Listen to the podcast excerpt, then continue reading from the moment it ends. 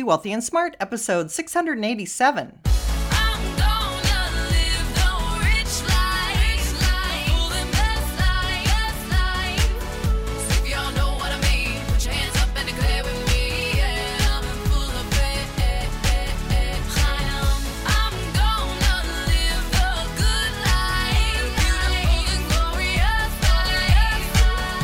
Into a world of wealth and financial freedom without budgets, boredom, or bosses on Be Wealthy and Smart.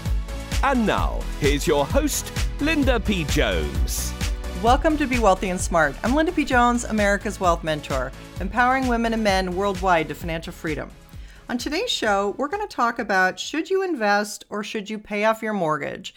And I've talked about this before. This is a little bit different take on this, but this I would consider part two to my conversation about this before.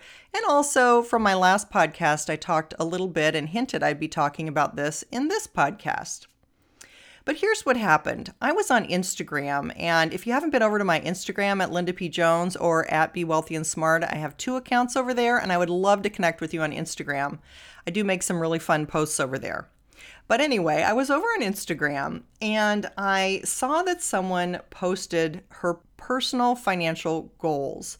Now, I did not know this person and I did not respond to her post, but I saved it and I wanted to think about it and see if maybe I wanted to do a podcast about it. And I decided that I would do a podcast about it. So I'm not going to mention the name of her account, but I will tell you that this is what she said. And this is public. She wrote this publicly. So uh, I'm not giving away anything private here. She said, Here it is. I reviewed this so many times, but I think this is the final set of goals. Number one, I expect to be debt free by June 2020. Number two, I will have my emergency funds fully funded by May 2020. Number three, I want to start investing $100 a month. I know it's not a lot, but it's a start. Number four, I want to start aggressively paying off my mortgage. The goal is to put an extra $500 with every mortgage payment. I pay my mortgage bi weekly, so $1,000 a month. Then she said, Any suggestions about goal number four? Part of me wants to invest more, but the other part wants to pay off this mortgage ASAP.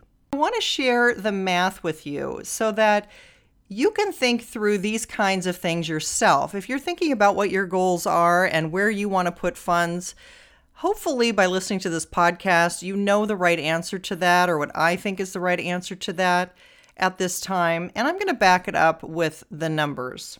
First of all, I want to congratulate her on paying off her debt. I know getting out of debt is a huge endeavor.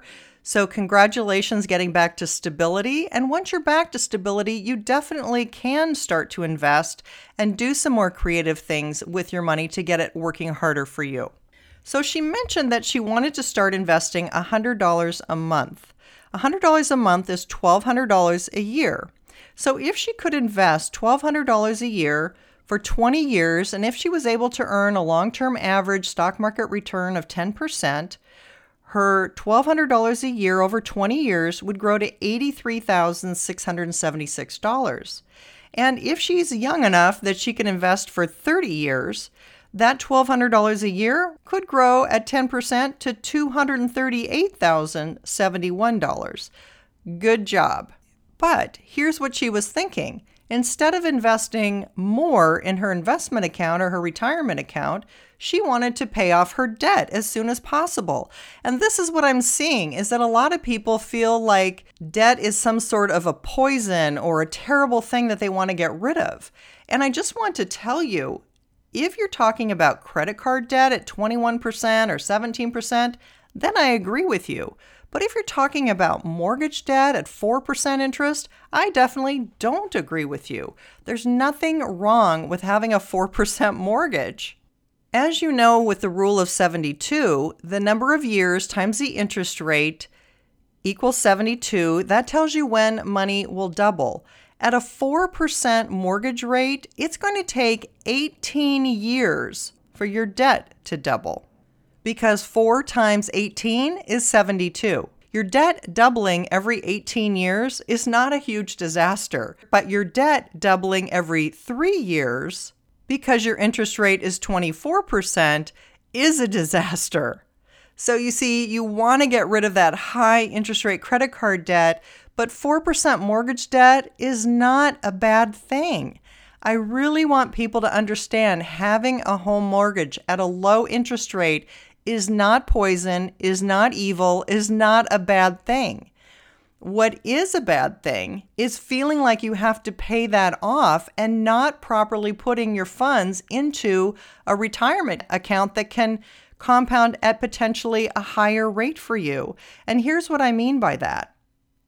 If instead of putting $500 a month toward her mortgage to pay off her mortgage sooner, if she put that $500 a month in with her investment account, that other $100 she had, she'd have $600 a month to invest. That's $7,200 a year that she could put away into a stock account that might be able to average 10% over the long term. And if she did that for 20 years at a 10% interest rate, her 7200 a year would become $502,056 versus 83,000 when she was looking to invest $100 a month. And if she invested $7,200 a year, earned 10%, and could do that for 30 years, well, it wouldn't grow to $238,000 like the $100 a month. That $600 a month could potentially grow to $1.428 million. This is the difference between investing versus paying off your mortgage. And that's why I'm so passionate about people understanding do not pay off a 4% mortgage rate early. It's not about that you are trading money for a tax deduction. That has nothing to do with it. It's about opportunity cost. And the opportunity cost of putting that $500 to pay off a 4% mortgage versus putting that $500 in an investment account that could possibly grow to over $1.4 million is the issue. this is important. And this is where I want people to really undo this thinking that you have to get rid of your mortgage debt. No, you don't. You can pay the 112th extra that I always talk about. That 112th extra, if you're paying $1,200 a month, divide by 12, that's an extra $100. Put that extra 100 on your monthly payment, $1,300 a month. At the end of the year, you've made one extra payment. That will cut off seven to eight years off of your mortgage. And that you can also do $200 a month if you want. But look at what a difference putting that extra $500 into her investment account makes. It's a huge difference. And it's a difference between her having a retirement fund and not having a retirement fund. But the question is have you saved and invested enough for retirement? Because a lot of people forget that part.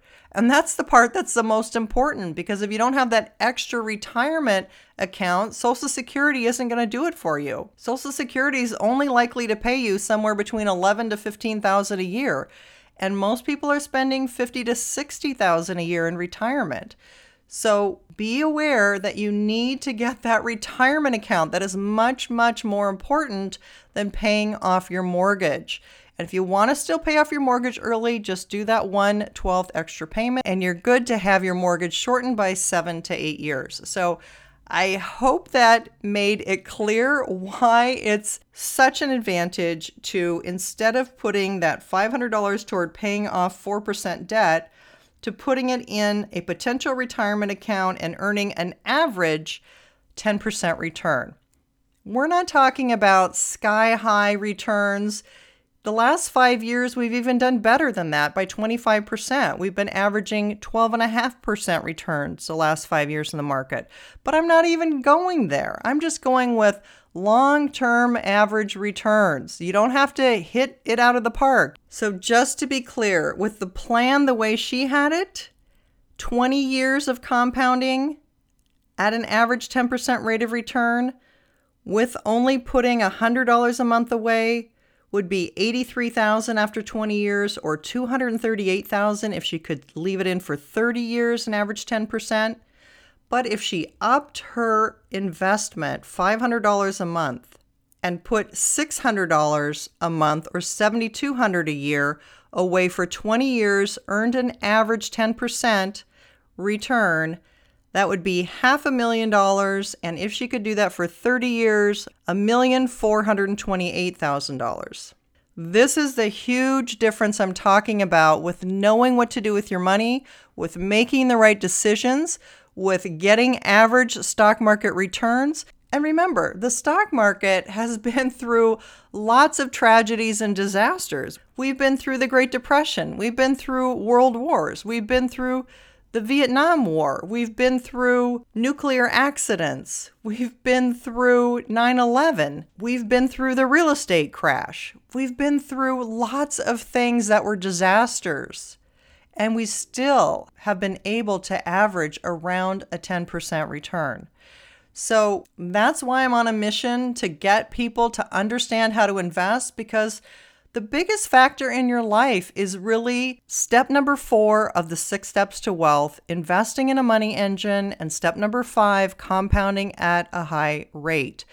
These are the keys to wealth building. And once I understood these things, this is what really helped me make my first million dollars was understanding compounding and how important that was. This is the most important thing I can impart to you is that compounding your money is what is going to make a difference in your life.